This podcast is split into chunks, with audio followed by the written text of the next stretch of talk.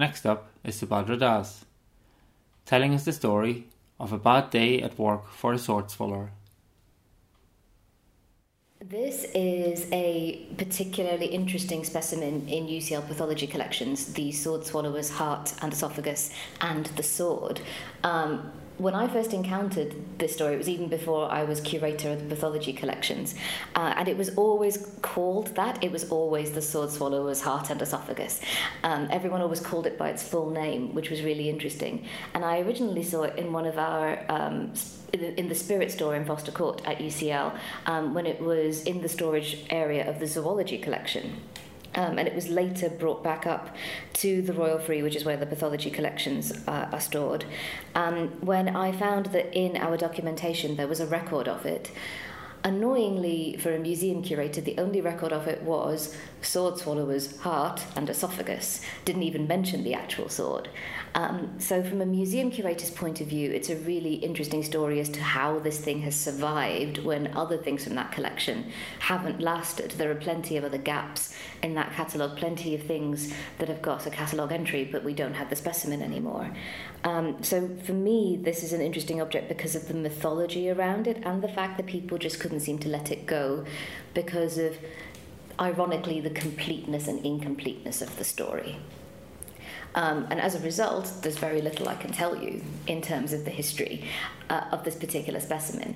It's uh, it, it, clearly comes from a person. It is a human heart and esophagus, and the sword itself, we can assume. Um, although there's nothing to say that we should, that it was the sword in question that caused the death of this person when you're looking at the specimen, what you can see is that there is a perforation in the esophagus, the food pipe, going down, and uh, the sword would have gone through the esophagus and toward the heart.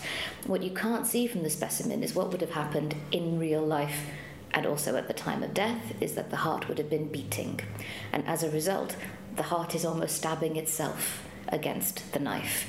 Um, this is a really this this is not a pleasant way to die. Uh, it would have been extremely painful and extremely traumatic. Not necessarily any external bleeding, so this individual would have probably suffered a huge amount as they were dying. Um, and there's not really any way of knowing specifically how long it would have taken them. Hopefully, and it makes sense because it, it's acting on the heart, it wouldn't have taken a long time, but nonetheless would have been extraordinarily painful and traumatic. Um, in terms of the specimen in the context of the museum, for me, the thing that it highlights and the thing that I find the most interesting is that it lives at this intersection between medicine and the freak show. So, uh, the history of anatomy museums and the history of the freak show, pretty much the same history for a lot of the Victorian era. Um, medical professionals make a very clear distinction now uh, between what is a medical museum used for medical teaching and um, things that were at the time freak shows. But when you look at the history of medical collections and you look at some of the historical specimens within them, the overlaps are really easy to see, and this specimen tells that story really well. Um, but there's also a medical history story here too, which is that.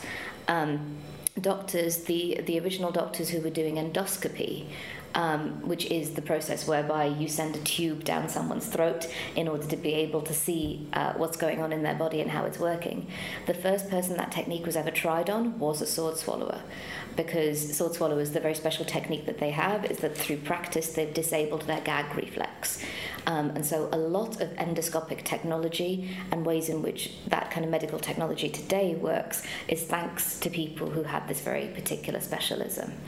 Um, and so we have there's there's all kinds of wider aspects to do with medical history, and they all intersect in this specimen in a, in a way that I find really interesting.